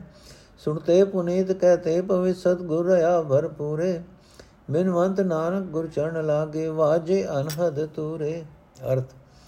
ਇਹ ਵੱਡੇ ਭਾਗਾਂ ਵਾਲਿਓ, ਸੁਣੋ ਆਨੰਦ, ਇਹ ਹੈ ਕਿ ਉਸ ਅਵਸਥਾ ਵਿੱਚ ਮਨ ਦੀਆਂ ਸਾਰੀਆਂ ਦੌੜਾਂ ਮੁੱਕ ਜਾਂਦੀਆਂ ਹਨ, ਸਾਰੇ ਸੰਕਲਪ ਸਿਰੇ ਚੜ ਜਾਂਦੇ ਹਨ, ਪਰਮਾਤਮਾ ਪ੍ਰਭੂ ਮਿਲ ਪੈਂਦਾ ਹੈ, ਸਾਰੇ ਚਿੰਤਾ ਝੋਰੇ ਮਨ ਤੋਂ ਲੈ ਜਾਂਦੇ ਹਨ। ਅਕਾਲ ਪੁਰਖ ਦੀ ਸਿਫਤ ਸਲਾਹ ਦੀ ਬਾਣੀ ਸੁਣਿਆ, ਸਾਰੇ ਦੁੱਖ, ਰੋਗ, ਕਲੇਸ਼ ਮਿਟ ਜਾਂਦੇ ਹਨ। ਜਿਹੜੇ ਸੰਤ ਗੁਰਮੁਖ ਪੂਰੇ ਗੁਰੂ ਤੋਂ ਸਿਫਤ ਸਲਾਹ ਦੀ ਬਾਣੀ ਨਾਲ ਸਾਂਝੀ ਸਾਂਝੀ ਪਾਈ ਰੱਖ, ਬਾਣੀ ਨਾਲ ਸਾਂਝੀ ਪਾ ਸਾਂਝੀ ਪਾਣੀ ਸਿੱਖ ਲੈਂਦੇ ਹਨ, ਜਿਹੜੇ ਸੰਤ ਗੁਰਮੁਖ ਪੂਰੇ ਗੁਰੂ ਤੇ ਤੋਂ ਸਿਫਤ ਸਲਾਹ ਦੀ ਬਾਣੀ ਨਾਲ ਸਾਂਝੀ ਪਾਣੀ ਸਿੱਖ ਲੈਂਦੇ ਹਨ, ਉਹਨਾਂ ਦੇ ਹਿਰਦੇ ਖਿੜ ਆਉਂਦੇ ਹਨ। ਇਸ ਬਾਣੀ ਨੂੰ ਸੁਣਨ ਵਾਲੇ, ਉਚਾਰਨ ਵਾਲੇ ਸਭ ਪਵਿੱਤਰ ਆਤਮਕ ਹੋ ਜਾਂਦੇ ਹਨ। ਇਸ ਬਾਣੀ ਵਿੱਚ ਉਹਨਾਂ ਨੂੰ ਸਤਿਗੁਰੂ ਹੀ ਦਿਸਦਾ ਹੈ। ਨਾਨਕ ਬੇਨਤੀ ਕਰਦਾ ਹੈ, ਜਿਹੜੇ ਬੰਦੇ ਗੁਰੂ ਦੀ ਚਰਨੀ ਲੱਗਦੇ ਹਨ, ਉਹਨਾਂ ਦੇ ਅੰਦਰ ਇੱਕ ਰਸ ਖੁਸ਼ੀ ਦੇ ਵਾਜੇ ਵਚ ਪੈਂਦੇ ਹਨ, ਉਹਨਾਂ ਦੇ ਅੰਦਰ ਆਤਮਕ ਆਨੰਦ ਪੈਦਾ ਹੋ ਜਾਂਦਾ ਹੈ। ਭਾਵ, ਆਤਮਕ ਆਨੰਦ ਦੇ ਲੱਛਣ, ਜਿਸ ਮਨੁੱਖ ਦੇ ਅੰਦਰ ਆਤਮਕ ਆਨੰਦ ਪੈਦਾ ਹੁੰਦਾ ਹੈ, ਉਸ ਦੀ ਭਟਕਣਾ ਦੂਰ ਹੋ ਜਾਂਦੀ ਹੈ। ਉਸ ਦੇ ਸਾਰੇ ਚਿੰਤਾ ਜੋਰੇ ਮਿਟ ਜਾਂਦੇ ਹਨ। ਕੋਈ ਦੁੱਖ ਰੋਗ, ਕੋਈ ਕਲੇਸ਼ ਉਸ ਉੱਤੇ ਜ਼ੋਰ ਨਹੀਂ ਪਾ ਸਕਦਾ। ਆਨੰਦ ਦੀ ਇਹ ਅਵਸਥਾ ਸਤਿਗੁਰ ਦੀ ਬਾਣੀ ਤੋਂ ਪ੍ਰਾਪਤ ਹੁੰਦੀ ਹੈ। ਇਸ ਬਾਣੀ ਨੂੰ ਗਾਣ ਵਾਲਿਆਂ, ਸੁਣਨ ਵਾਲਿਆਂ ਦੇ ਜੀਵਨ ਉੱਚੇ ਹੋ ਜਾਂਦੇ ਹਨ, ਇਸ ਬਾਣੀ ਵਿੱਚ ਉਹਨਾਂ ਨੂੰ ਸਤਿਗੁਰ ਹੀ ਪ੍ਰਤੱਖ ਦਿਸਦਾ ਹੈ। ਅਨੰਦ ਸਾਹਿਬ ਸੰਪੂਰਨ ਹੋਇਆ ਜੀ। ਹੁਣ ਅਗਲਾ ਪਾਠ ਹੈ ਰਾਮਕਲੀ ਸਦ। ਇਹ ਅਸੀਂ ਸ਼ੁਰੂ ਕਰਾਂਗੇ। ਰਾਮਕਲੀ ਸਦ ਇੱਕ ਓੰਕਾਰ ਸਤਿਗੁਰ ਪ੍ਰਸਾਦ। ਇਸ ਬਾਣੀ ਦਾ ਪਹਿਲਾ ਟੀਕਾ। ਸਨ 1935 ਵਿੱਚ ਸਿੱਖ ਐਜੂਕੇਸ਼ਨਲ ਕਾਨਫਰੰਸ ਦਾ ਸਮਾਗਮ ਗੁਜਰਾਂ ਵਾਲੇ ਹੋਇਆ। ਉੱਥੇ ਕਾਨਫਰੰਸ ਦੇ ਪੰਡਾਲ ਵਿੱਚ ਮੈਨੂੰ ਗੁਰਬਾਣੀ ਵਿਆਕਰਣ ਬਾਰੇ ਆਪਣੇ ਖਿਆਲ ਪ੍ਰਗਟ ਕਰਨ ਦਾ ਮੌਕਾ ਮਿਲਿਆ। ਅਖਬਾਰਾਂ ਦੇ ਪ੍ਰਤੀਨਿਧ ਵੀ ਮੌਜੂਦ ਸਨ। ਮੈਂ ਵਿਆਕਰਣ ਦੀ ਵਿਆਖਿਆ ਸਮੇਂ ਸਦ ਦੀ ਪੰਜਵੀਂ ਪੌੜੀ ਦਾ ਹਵਾਲਾ ਵੀ ਦਿੱਤਾ। ਮਾਸਕ ਪੱਤਰ ਅਮਰਤ ਦੇ ਐਡੀਟਰ ਸਰਦਾਰ ਗੰਗਾ ਸਿੰਘ ਜੀ ਨੇ ਮੈਨੂੰ ਸਮਾਗਮ ਤੋਂ ਪਿੱਛੋਂ ਕਿਹਾ ਕਿ ਮੈਂ ਉਸ ਸਾਰੀ ਬਾਣੀ ਦੀ ਵਿਆਖਿਆ ਵਿਆਕਰਣ ਅਨੁਸਾਰ ਲਿਖ ਕੇ ਕਿਤਾਬ ਦੀ ਸ਼ਕਲ ਵਿੱਚ ਪੇਸ਼ ਕਰਾਂ। ਅਮਰਤ ਦਾ ਆਪਣਾ ਪ੍ਰੈਸ ਸੀ। ਉਹਨਾਂ ਮੇਰਾ ਉਹ ਟਰੈਕਟ ਰੱਬੀ ਸਦਾ ਛਾਪ ਦਿੱਤਾ। ਉਹ ਟਰੈਕਟ ਰੱਬੀ ਸਦਾ ਕਈ ਸਾਲਾਂ ਤੋਂ ਖਤਮ ਹੋ ਚੁੱਕਾ ਸੀ। ਪਰ ਹੋਰ ਹੋਰ ਟੀਕਿਆਂ, ਲੇਖਾਂ ਅਤੇ ਪੁਸਤਕਾਂ ਦੇ ਗੁਰਜੇਵੇਂ ਆਦਿ ਦੇ ਕਾਰਨ ਮੈਂ ਉਸ ਨੂੰ ਦੂਜੀ ਵਾਰੀ ਛੇਤੀ ਛਪਵਾ ਨਾ ਸਕਿਆ। ਦੂਜੀ ਵਾਰੀ ਇਹ ਟੀਕਾ ਸਦ ਸਟੀਕ ਨਾਮ ਹੇਠ ਦਸੰਬਰ 1953 ਵਿੱਚ ਛਾਪਿਆ। ਇਸ ਦੀ ਅੰਦਰਲੀ ਸ਼ਕਲ ਬਹੁਤ ਕੁਝ ਬਦਲਾ ਕੇ ਇਸ ਨੂੰ ਮੌਜੂਦਾ ਰੂਪ ਦੇ ਦਿੱਤਾ ਗਿਆ। ਹਾਂ, ਮੂਲ ਦੇ ਟੀਕੇ ਵਿੱਚ ਕੋਈ ਵੀ ਫ਼ਰਕ ਪਾਉਣ ਦੀ ਲੋੜ ਨਹੀਂ ਸੀ ਪਈ। ਤਦੋਂ ਮੈਂ ਖਾਲਸਾ ਕਾਲਜ ਅੰਮ੍ਰਿਤਸਰ ਤੋਂ ਰਿਟਾਇਰ ਹੋ ਚੁੱਕਾ ਹੋਇਆ ਸਾਂ ਤੇ ਮੈਨੂੰ ਸ਼ਹੀਦ ਸਿੱਖ ਮਿਸ਼ਨਰੀ ਕਾਲਜ ਅੰਮ੍ਰਿਤਸਰ ਵਿੱਚ ਰਿਹਾਇਸ਼ ਜੋਗੀ ਥਾਂ ਮਿਲੀ ਹੋਈ ਸੀ। ਸਾਹਿਬ ਸਿੰਘ, ਇਹ ਸਾਹਿਬ ਸਿੰਘ ਜੀ ਨੇ ਲਿਖਿਆ ਹੈ।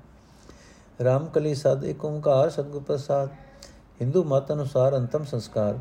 ਜਦੋਂ ਕਿਸੇ ਹਿੰਦੂ ਘਰ ਵਿੱਚ ਕੋਈ ਪ੍ਰਾਣੀ ਮਰਨ ਲੱਗਦਾ ਹੈ ਤਾਂ ਉਸ ਦੇ ਪੁੱਤਰ ਇਸਤਰੀ ਆਦਿਕ ਵਾਰਸ ਸ਼ਾਸਤਰਾਂ ਦੀ ਦੱਸੀ ਮਰਿਆਦਾ ਅਨੁਸਾਰ ਉਸ ਨੂੰ ਮੰਜੇ ਤੋਂ ਹੇਠਾਂ ਲਾ ਦਿੰਦੇ ਹਨ। ਪੁੰਜੇ ਦਬ ਵਿਛਾ ਕੇ ਉਸ ਉੱਤੇ ਕਪੜਾ ਵਿਛਾ ਦੇਣ ਦੀ ਮਰਿਆਦਾ ਹੈ। ਉਸ ਦੇ ਹੱਥ ਦੀ ਤਲੀ ਉੱਤੇ ਆਟੇ ਦਾ ਦੀਵਾ ਰੱਖ ਕੇ ਜਗਾ ਦਿੰਦੇ ਹਨ ਤੇ ਦੀਵੇ ਵਿੱਚ ਬ੍ਰਾਹਮਣ ਦੀ ਭੇਟਾ ਲਈ ਸਮਰਥਾ ਅਨੁਸਾਰ 98 ਰੁਪਈਆ ਆਦਿਕ ਚਾਂਦੀ ਸੋਨੇ ਦਾ ਸਿੱਕਾ ਪਾ ਦਿੰਦੇ ਹਨ। ਇਸ ਮਰਿਆਦਾ ਦਾ ਭਾਵ ਉਹ ਇਹ ਸਮਝਦੇ ਹਨ ਕਿ ਮਰਨ ਵਾਲੇ ਪ੍ਰਾਣੀ ਦੀ ਆਤਮਾ ਨੇ ਅਗਾ ਬੜੇ ਹਨੇਰੇ ਪੈਂਡਿਆਂ ਵਿੱਚੋਂ ਦੀ ਲੰਘਣਾ ਹੈ, ਜਿੱਥੇ ਰਾਹ ਖੜਾ ਵੇਖਣ ਲਈ ਉਸ ਨੂੰ ਚਾਨਣ ਦੀ ਲੋੜ ਪੈਂਦੀ ਹੈ। ਮਰਨ ਵੇਲੇ ਉਸ ਦੀ ਤੱਲੇ ਉੱਤੇ ਰੱਖਿਆ ਹੋਇਆ ਦੀਵਾ ਉਸ ਨੂੰ ਪਰਲੋਕ ਦੇ ਪੈਂਡਿਆਂ ਵਿੱਚ ਚਾਨਣ ਦਿੰਦਾ ਹੈ। ਜਦੋਂ ਆਦਮੀ ਮਰ ਜਾਂਦਾ ਹੈ, ਤਾਂ ਉਸ ਦੇ ਸਰੀਰ ਦਾ ਸੰਸਕਾਰ ਕਰਨ ਤੋਂ ਪਹਿਲਾਂ ਜਵਾਂ ਦੇ ਆਟੇ ਦੇ ਪੇੜੇ ਪਤਲਾ ਉੱਤੇ ਰੱਖ ਕੇ ਮਨਸੇ ਜਾਂਦੇ ਹਨ। ਬ੍ਰਾਹਮਣ ਪੁਰਾਣ ਆਦਿਕ ਦੇ ਮੰਤਰ ਪੜਦਾ ਹੈ, ਸੂਰਜ ਵੱਲ ਮੂੰਹ ਕਰਕੇ ਪਾਣੀ ਦੀਆਂ ਚੁਲੀਆਂ ਵੀ ਭੇਟਾਂ ਕੀਤੀਆਂ ਜਾਂਦੀਆਂ ਹਨ। ਇਹ ਉਸ ਵਿਛੜੀ ਰੂਹ ਲਈ ਖੁਰਾਕ ਭੇਜੀ ਜਾਂਦੀ ਹੈ। ਘਰੋਂ ਤੁਰ ਕੇ ਮਸਾਣਾ ਤੇ ਉਰੇ ਅਦਵਾਟੇ ਅਦਮਾਰਗੇ ਮਿਰਤਕ ਦਾ ਫੱਟਾ ਭੁੰਜੇ ਰੱਖ ਦਿੱਤਾ ਜਾਂਦਾ ਹੈ। ਘਰੋਂ ਤੁਰਨ ਲੱਗਿਆ ਮਿੱਟੀ ਦਾ ਇੱਕ ਕੋਰਾ ਭਾਂਡਾ ਨਾਲ ਲੈ ਲੈਂਦੇ ਹਨ। ਉਸ ਅਦਮਾਰਗ ਤੇ ਉਹ ਭਾਂਡਾ ਬੰਨ ਦਿੰਦੇ ਹਨ ਅਤੇ ਮਰੇ ਪ੍ਰਾਣੀ ਦਾ ਪੁੱਤਰ ਆਦਿਕ ਬਹੁਤ ਉੱਚੀ ਡਰਾਉਣੀ ਆਵਾਜ਼ ਵਿੱਚ ਢਾ ਮਾਰਦਾ ਹੈ। ਇਹ ਰਸਮ ਦੇ ਹੇਠ ਖਿਆਲ ਇਹ ਹੈ ਕਿ ਮ੍ਰਿਤਕ ਦੀ ਆਤਮਾ ਸਰੀਰਕ ਮੋਹ ਕਰਕੇ ਅਜੇ ਉਸ ਮੁਰਦੇ ਦੇ ਦੁਆਲੇ ਹੀ ਹੀ ਭੌਂਦੀ ਫਿਰਦੀ ਹੈ। ਇਸ ਭਿਆਨਕ ਢਾ ਨਾਲ ਉਸ ਨੂੰ ਡਰਾਉਂਦੇ ਹਨ ਕਿ ਚਲੀ ਜਾਏ। ਸੰਸਕਾਰ ਕਰਨ ਵੇਲੇ ਬ੍ਰਾਹਮਣ ਫਿਰ ਕੁਝ ਮੰਤਰ ਪੜਦਾ ਹੈ। ਸੰਸਕਾਰ ਤੋਂ ਪਿੱਛੋਂ ਬਚ ਰਹੀਆਂ ਹੱਡੀਆਂ, ਅਸਥੀਆਂ ਹਰਦੁਆਰ, ਗੰਗਾ ਵਿੱਚ, ਗੰਗਾ ਨਦੀ ਵਿੱਚ ਪਾਈਆਂ ਜਾਂਦੀਆਂ ਹਨ। ਹਿੰਦੂ ਖਿਆਲ ਅਨੁਸਾਰ ਜਿਸ ਦੀਆਂ ਅਸਥੀਆਂ ਗੰਗਾ ਵਿੱਚ ਨਾ ਪੈਣ, ਉਸ ਦੀ ਗਤੀ ਨਹੀਂ ਹੁੰਦੀ। ਮਰਨ ਪਿੱਛੋਂ 13 ਦਿਨ ਤੱਕ ਹਰ ਇੱਕ ਪ੍ਰਾਣੀ ਦੀ ਆਤਮਾ ਪ੍ਰੇਤ ਬਣੀ ਰਹਿੰਦੀ ਹੈ ਅਤੇ ਆਪਣੇ ਛੱਡੇ ਘਰਾਂ ਦੇ ਦੁਆਲੇ ਹੀ ਬੋਂਦੀ ਫਿਰਦੀ ਹੈ। ਜਿਨ੍ਹਾਂ ਦਾ ਕੋਈ ਮਰਦਾ ਹੈ, ਉਹਨਾਂ ਦੇ ਘਰ ਸ਼ਰੀਕੇ ਬਰਾਦਰੀ ਦੇ ਘਰਾਂ ਵਿੱਚੋਂ ਜਨਾਨੀਆਂ ਮਰਦ ਰਾਤ ਨੂੰ ਆ ਕੇ ਸੌਂਦੇ ਹਨ। ਸਵੇਰੇ ਪਹਿਰ ਰਾਤ ਰਹਿੰਦੀ ਹੀ ਮਰੇ ਪ੍ਰਾਣੀ ਦਾ ਪੁੱਤਰ ਆਦਿਕ ਉੱਠ ਕੇ ਢਾ ਮਾਰਦਾ ਹੈ। 13 ਦਿਨ ਹਰ ਸਵੇਰੇ ਇਹੀ ਕੁਝ ਕਰ ਹੁੰਦਾ ਹੈ। ਇਹ ਵੀ ਮ੍ਰਿਤਕ ਦੀ ਆਤਮਾ ਨੂੰ ਡਰਾਉਣ ਵਾਸਤੇ ਕੀਤਾ ਜਾਂਦਾ ਹੈ। ਨੋਟ ਜਿਉਂ-ਜਿਉਂ ਲੋਕ ਵਿਦਿਆ ਦੇ ਚਾਨਣ ਵਿੱਚ ਸਿਆਣੇ ਹੁੰਦੇ ਜਾ ਰਹੇ ਹਨ, ਇਹ ਢਾਹਾਂ ਮਾਰਨ ਵਾਲੀ ਰਸਮ ਹਟਦੀ ਜਾ ਰਹੀ ਹੈ। 13ਵੇਂ ਦਿਨ ਮ੍ਰਿਤਕ ਦੀ ਕਿਰਿਆ ਕੀਤੀ ਜਾਂਦੀ ਹੈ। ਆਚਾਰਜ ਆ ਕੇ ਇਹ ਰਸਮ ਕਰਾਂਦਾ ਹੈ। ਇਹ ਮਰਿਆਦਾ ਵਿਛੜੀ ਆਤਮਾ ਨੂੰ ਪ੍ਰੇਤ ਜੋਨ ਵਿੱਚੋਂ ਕੱਢ ਕੇ ਪਿਤਰ ਲੋਕ ਤੱਕ ਅਪਣਾਉਣ ਵਾਸਤੇ ਕੀਤੀ ਜਾਂਦੀ ਹੈ। ਸ਼ਾਸਤਰ ਅਨੁਸਾਰ ਖਿਆਲ ਇਹ ਬਣਿਆ ਹੋਇਆ ਹੈ ਕਿ ਪਿਤਰ ਲੋਕ ਅਪਣਨ ਲਈ 360 ਦਿਨ ਲੱਗਦੇ ਹਨ। ਪੈਂਡਾ ਹੈ ਅੰਡਿਠਾ ਤੇ ਹਨੇਰਾ। ਇਸ ਵਾਸਤੇ ਕਿਰਿਆ ਕਰਨ ਵੇਲੇ 360 ਦੀਵੇ ਵਟੀਆਂ ਤੇ ਲੋੜਿੰਦਾ ਤੇਲ ਲਿਆ ਕੇ ਰੱਖੇ ਰੱਖ ਦਿੰਦੇ ਹਨ। ਜਦੋਂ ਵੇਦ ਮੰਤਰ ਆਦਿਕ ਪੜਨ ਦੀ ਸਾਰੀ ਰਸਮ ਹੋ ਚੁੱਕਦੀ ਹੈ, ਤਾਂ ਉਹ ਵਟੀਆਂ ਇਕੱਠੀਆਂ ਹੀ ਤੇਲ ਵਿੱਚ ਭਿਓ ਕੇ ਬਾਲ ਦਿੱਤੀਆਂ ਜਾਂਦੀਆਂ ਹਨ ਅਤੇ ਇਸ ਤਰ੍ਹਾਂ ਮਰੇ ਪ੍ਰਾਣੀ ਨੂੰ ਪਿਤਰ ਲੋਕ ਦੇ ਲੰਮੇ ਪੈਂਡੇ ਵਿੱਚ 360 ਦਿਨ ਚਾਨਣ ਮਿਲਦਾ ਰਹਿੰਦਾ ਹੈ। ਇਹਨਾਂ ਇਕੱਠੇ ਬਾਲੇ ਦੇਵਿਆਂ ਤੋਂ ਇਲਾਵਾ ਵੀ ਸ਼ਨੀਚਰ ਦੇਵਤੇ ਦੇ ਮੰਦਰ ਵਿੱਚ ਸਾਲ ਭਰ ਹਰ ਰੋਜ਼ ਦੀਵਾ ਜਗਾਉਣ ਲਈ ਤੇਲ ਭੇਜਿਆ ਜਾਂਦਾ ਹੈ। ਕਿਰਿਆ ਵਾਲੇ ਦਿਨ ਵੀ ਵਿਛੜੀ ਰੂਹ ਦੀ ਖੁਰਾਕ ਵਾਸਤੇ ਪਿੰਡ ਭਰਾਏ ਜਾਂਦੇ ਹਨ। ਕਿਰਿਆ ਵਾਲੇ ਦਿਨ ਤੋਂ ਲੈ ਕੇ ਇੱਕ ਸਾਲ ਤੱਕ ਰੋਜ਼ ਬ੍ਰਾਹਮਣ ਨੂੰ ਭੋਜਨ ਖਵਾਇਆ ਜਾਂਦਾ ਹੈ। ਨੋਟ ਸੰਸਕਾਰ ਕਰਨ ਤੋਂ ਪਿੱਛੋਂ ਕਿਰਿਆ ਵਾਲੇ ਦਿਨ ਤੱਕ ਗਰੁੜ ਪੁਰਾਣ ਦੀ ਕਥਾ ਵੀ ਕਰਾਈ ਜਾਂਦੀ ਹੈ। ਆਮ ਤੌਰ ਤੇ ਤਾਂ ਬ੍ਰਾਹਮਣ ਨੂੰ ਬੇਨਤੀ ਕੀਤੀ ਜਾਂਦੀ ਹੈ ਕਿ ਆਪਣੇ ਘਰ ਬੈਠੇ ਹੀ ਗਰੁੜ ਦਾ ਪਾਠ ਕਰੀ ਜਾਣ। ਵਰੇ ਪਿੱਛੋਂ ਮਰਨ ਦੀ ਥਿਤ ਉੱਤੇ ਹੀ ਵਰੇਣਾ ਕੀਤਾ ਜਾਂਦਾ ਹੈ। ਖੁਰਾਕ ਦੇ ਇਲਾਵਾ ਵਿਛੜੇ ਪ੍ਰਾਣੀ ਵਾਸਤੇ ਭਾਂਡੇ ਵਸਤਰ ਆਦਿਕ ਭੇਜੇ ਜਾਂਦੇ ਹਨ। ਸਾਰਾ ਸਮਾਨ ਆਚਾਰਜ ਨੂੰ ਦਾਨ ਕੀਤਾ ਜਾਂਦਾ ਹੈ। ਇਸ ਤੋਂ ਪਿੱਛੋਂ ਹਰ ਥਾਲ ਸਰਾਧਾਂ ਦੇ ਦਿਨਾਂ ਵਿੱਚ ਉਸ ਥਿਤ ਤੇ ਬ੍ਰਾਹਮਣਾਂ ਨੂੰ ਭੋਜਨ ਖਵਾਇਆ ਜਾਂਦਾ ਹੈ। ਇਹ ਵੀ ਵਿਛੜੇ ਸੰਬੰਧੀ ਨੂੰ ਅਪਣਾਉਣ ਲਈ ਹੀ ਹੁੰਦਾ ਹੈ। ਜੇ ਕੋਈ ਪ੍ਰਾਣੀ ਬਹੁਤ ਉਮਰ ਦਾ ਹੋ ਕੇ ਮਰੇ ਪੋਤਰਿਆਂ ਪੋਤਰੀਆਂ ਵਾਲਾ ਹੋ ਜਾਏ ਤਾਂ ਉਸ ਦਾ ਸੰਸਕਾਰ ਕਰਨ ਵੇਲੇ ਉਸ ਨੂੰ ਵੱਡਾ ਕਰਦੇ ਹਨ। ਜਿਸ ਫੱਟੇ ਉੱਤੇ ਮੁਰਦਾ ਚੁੱਕ ਕੇ ਲੈ ਜਾਈਦਾ ਹੈ, ਉਸ ਫੱਟੇ ਨੂੰ ਸੋਹਣੇ ਕੱਪੜਿਆਂ ਤੇ ਫੁੱਲਾਂ ਨਾਲ ਸਜਾਉਂਦੇ ਹਨ। ਮੁਰਦਾ ਲੈ ਜਾਣ ਵੇਲੇ ਉਸ ਦੇ ਉੱਤੇ, ਉੱਤੋਂ ਦੇ ਉਸ ਦੇ ਪੋਤਰੇ ਪੜੋਤਰੇ ਆਦਿਕ ਛੁਆਰੇ ਮਖਾਣੇ, ਪੈਸੇ ਆਦਿਕ ਸੁੱਟਦੇ ਹਨ। ਇਸ ਰਸਮ ਨੂੰ ਬਬਾਨ ਕੱਢੀ ਦਾ ਕੱਢਣਾ ਆਖੀਦਾ ਹੈ। ਪੁਰਾਣ। ਪੁਰਾਣ ਵਿਆਸ ઋષਿ ਜਾਂ ਉਸ ਦੇ ਨਾਮ ਹਿੱਟ ਵਿਦਵਾਨਾਂ ਦੇ ਲਿਖੇ ਹੋਏ ਇਤਿਹਾਸ ਨਾਲ ਮਿਲੇ ਧਰਮ ਗ੍ਰੰਥ। ਇਹਨਾਂ ਦੀ ਗਿਣਤੀ 18 ਹੈ ਅਤੇ ਸਰੋਕ 4 ਲੱਖ। ਵਿਸ਼ਨੂੰ ਪੁਰਾਣ ਅਨੁਸਾਰ ਪੁਰਾਣ ਦੇ ਲੱਛਣ ਇਹ ਹਨ, ਜਗਤ ਦੀ ਉਤਪਤੀ ਦੇ ਤੇ ਪ੍ਰਲੈ, ਦੇਵਤਾ ਅਤੇ ਪਿਤਰਾਂ ਦੀ ਬਸਾਵਲੀ ਮਨੁ ਦੇ ਰਾਜ ਦਾ ਸਮਾਂ ਅਤੇ ਉਸ ਦਾ ਹਾਲ, ਸੂਰਜ ਅਤੇ ਚੰਦਰ ਵੰਸ਼ ਦੀ ਕਥਾ, ਜਿਸ ਵਿੱਚ ਇਹ ਪੰਜ ਪ੍ਰਸੰਗ ਹੋਣ, ਉਹ ਪੁਰਾਣ ਹੈ। 18 ਪੁਰਾਣ ਇਹ ਹਨ, ਵਿਸ਼ਨੂੰ ਪੁਰਾਣ, ਪਦਮ ਪੁਰਾਣ, ਬ੍ਰਹਮ ਪੁਰਾਣ, ਸ਼ਿਵ ਪੁਰਾਣ, ਭਾਗਵਤ ਪੁਰਾਣ, ਨਾਰਦ ਪੁਰਾਣ, ਮਾਰਕੰਡੇ ਪੁਰਾਣ ਅਗਨ ਪੁਰਾਣ, ਬ੍ਰਹਮ ਵੈਵਰਤ ਪੁਰਾਣ, ਲਿੰਗ ਪੁਰਾਣ, ਵਰਾ ਪੁਰਾਣ, ਸਕੰਦ ਪੁਰਾਣ, ਵਾਮਨ ਪੁਰਾਣ, ਕੂਰਮ ਪੁਰਾਣ ਮਤਸਯ ਪੁਰਾਣ, ਗਰੁੜ ਪੁਰਾਣ, ਬ੍ਰਹਮਾਂਡ ਪੁਰਾਣ, ਭਵਿਖਿਆ ਪੁਰਾਣ। ਗਰੁੜ ਪੁਰਾਣ, ਹਿੰਦੂ ਮੰਨਦੇ ਹਨ ਕਿ ਹਰ ਇੱਕ ਦੇਵਤੇ ਦਾ ਕੋਈ ਉਚੇਚਾ ਵਾਹਨ ਸਵਾਰੀ ਹੈ। ਜਿਵੇਂ ਗਣੇਸ਼ ਦੀ ਸਵਾਰੀ, ਚੂਹਾ, ਬ੍ਰਹਮਾ ਦੀ ਸਵਾਰੀ, ਹੰਸ, ਸ਼ਿਵ ਦੀ ਸਵਾਰੀ, ਬੈਲ, ਇਸੇ ਤਰ੍ਹਾਂ ਗਰੁੜ ਵਿਸ਼ਨੂੰ ਦੀ ਸਵਾਰੀ ਮੰਨਿਆ ਜਾਂਦਾ ਹੈ। ਗਰੁੜ ਪੁਰਾਣ ਵਿੱਚ ਵਿਸ਼ਨੂੰ ਆਪਣੇ ਵਾਹਨ ਗਰੁੜ ਨੂੰ ਜਮ ਆਗ ਦਾ ਹਾਲ ਸੁਣਾਉਂਦਾ ਹੈ ਤੇ ਆਖਦਾ ਹੈ, ਮਰਨ ਤੋਂ ਪਿੱਛੋਂ ਜੀਵ ਪ੍ਰੇਤ ਜੂਨ ਪ੍ਰਾਪਤ ਕਰਦਾ ਹੈ ਅਤੇ ਇਸ ਦਾ ਸਰੀਰ ਅੰਗੂਠੇ ਜਿਤਨਾ ਹੋ ਜਾਂਦਾ ਹੈ। ਮਰੇ ਪ੍ਰਾਣੀ ਵਾਸਤੇ ਪਿੰਡ ਭਰਾਣੇ ਜ਼ਰੂਰੀ ਹਨ। ਇਹਨਾਂ ਦੀ ਸਹਾਇਤਾ ਨਾਲ ਪ੍ਰੇਤ ਦਾ ਸਰੀਰ 10 ਦਿਨਾਂ ਵਿੱਚ ਹੱਥ ਭਰ ਬਣ ਜਾਂਦਾ ਹੈ। ਜਦੋਂ ਪ੍ਰਾਣੀ ਮਰਨ ਲੱਗੇ ਤਾਂ ਉਸ ਨੂੰ ਇਸ਼ਨਾਨ ਅਤੇ ਸਾਲਗ੍ਰਾਮ ਦੀ ਪੂਜਾ ਕਰਨੀ ਚਾਹੀਦੀ ਹੈ। ਸਾਲਗ੍ਰਾਮ ਸਾਰੇ ਪਾਪਾਂ ਦਾ ਨਾਸ਼ ਕਰਦਾ ਹੈ। ਜੇ ਮਰਨ ਵੇਲੇ ਪ੍ਰਾਣੀ ਦੇ ਮੂੰਹ ਵਿੱਚ ਸਾਲਗ੍ਰਾਮ ਦਾ ਅੰਚਰਨਾਮ੍ਰਿਤ ਪਾਇਆ ਪਏ, ਤਾਂ ਉਸ ਦੇ ਸਾਰੇ ਪਾਪ ਦੂਰ ਹੋ ਜਾਂਦੇ ਹਨ। ਜਿਵੇਂ ਰੂਹ ਦੇ ਢੇਰ ਅਗ ਦੀ ਇੱਕ ਚਿਣਕ ਨਾਲ ਸੜ ਕੇ ਸੁਆਹ ਹੋ ਜਾਂਦੇ ਹਨ, ਤਿਵੇਂ ਮਰਨ ਵੇਲੇ ਪ੍ਰਾਣੀ ਲਫ਼ਜ਼ ਗੰਗਾ ਆਖਣ ਨਾਲ ਹੀ ਮੁਕਤ ਹੋ ਜਾਂਦਾ ਹੈ। ਪ੍ਰੇਤ ਕਰਮ ਕਰਵਾਉਣ ਲਈ ਮਰੇ ਪ੍ਰਾਣੀ ਦੇ ਸੰਸਕਾਰ ਤੋਂ ਪਹਿਲਾਂ ਉਸ ਦਾ ਪੁੱਤਰ ਤੇ ਹੋਰ ਨਜ਼ਦੀਕੀ ਸੰਬੰਧੀ ਮੁੰਡਨ ਕਰਨ ਇਹ ਅਤ ਜ਼ਰੂਰੀ ਹੈ। ਪ੍ਰੇਤ ਦੀ ਖਾਤਰ ਮੰਤਰ ਮੰਤਰ ਕੇ ਤਿਲ ਅਤੇ ਘਿਓ ਦੀ ਆਹੂਤੀ ਦੇਣੀ ਚਾਹੀਦੀ ਹੈ ਅਤੇ ਬਹੁਤ ਰੋਣਾ ਚਾਹੀਦਾ ਹੈ। ਅਜਿਹਾ ਕਰਨ ਨਾਲ ਮਰੇ ਪ੍ਰਾਣੀ ਨੂੰ ਸੁਖ ਹੁੰਦਾ ਹੈ। 11 ਦਿਨ ਰਾਤ ਦਿਨ ਹਰ ਵੇਲੇ 11 ਦਿਨ ਰਾਤ ਦਿਨ ਹਰ ਵੇਲੇ ਦੀਵਾ ਜਗਦਾ ਰਹਿਣਾ ਚਾਹੀਦਾ ਹੈ। ਇਸ ਦੀਵੇ ਨਾਲ ਜਮ ਮਾਰਗ ਵਿੱਚ ਚਾਨਣ ਹੁੰਦਾ ਹੈ। ਪ੍ਰੇਤ ਕਰਮ ਕਰਨ ਨਾਲ ਪ੍ਰਾਣੀ 10 ਦਿਨਾਂ ਵਿੱਚ ਹੀ ਸਾਰੇ ਪਾਪਾਂ ਤੋਂ ਛੁਟਕਾਰਾ ਪਾ ਲੈਂਦਾ ਹੈ। ਗਰੁੜ ਪੁਰਾਣ ਨੂੰ ਸੁਣਨ, ਸੁਣਾਉਣ ਵਾਲੇ ਪਾਪਾਂ ਤੋਂ ਮੁਕਤ ਹੋ ਜਾਂਦੇ ਹਨ। ਇਸ ਪੁਰਾਣ ਦੇ ਵਾਚਣ ਵਾਲੇ ਪੰਡਿਤ ਨੂੰ ਕਪੜੇ, ਗਹਿਣੇ, ਗਊ, ਅਨ, ਸੋਨਾ, ਜ਼ਮੀਨ ਆਦਿਕ ਸਭ ਕੁਝ ਦਾਨ ਕਰਨਾ ਚਾਹੀਦਾ ਹੈ, ਨਹੀਂ ਤਾਂ ਫਲ ਦੀ ਪ੍ਰਾਪਤੀ ਨਹੀਂ ਹੁੰਦੀ। ਕਥਾ ਸੁਣਾਉਣ ਵਾਲਾ ਜੇ ਪ੍ਰਸੰਨ ਹੋ ਜਾਵੇ ਤਾਂ हे ਗਰੁੜ, ਦਾਨ ਕਰਨ ਵਾਲੇ ਉੱਤੇ ਮੈਂ ਵੀ ਪ੍ਰਸੰਨ ਹੋ ਜਾਂਦਾ ਹਾਂ। ਅੱਜ ਦਾ ਐਪੀਸੋਡ ਇੱਥੇ ਸਮਾਪਤ ਕਰਦੇ ਹਾਂ ਜੀ। ਕੱਲ ਦੇ ਐਪੀਸੋਡ ਵਿੱਚ ਇਸ ਦਾ ਅਗਲਾ ਭਾਗ ਤੇ ਫਿਰ ਸ਼ਬਦ ਦੀ ਵਿਆਖਿਆ ਪੜਾਂਗੇ ਵਾਹਿਗੁਰੂ ਜੀ ਕਾ ਖਾਲਸਾ, ਵਾਹਿਗੁਰੂ ਜੀ ਕੀ ਫਤਿਹ।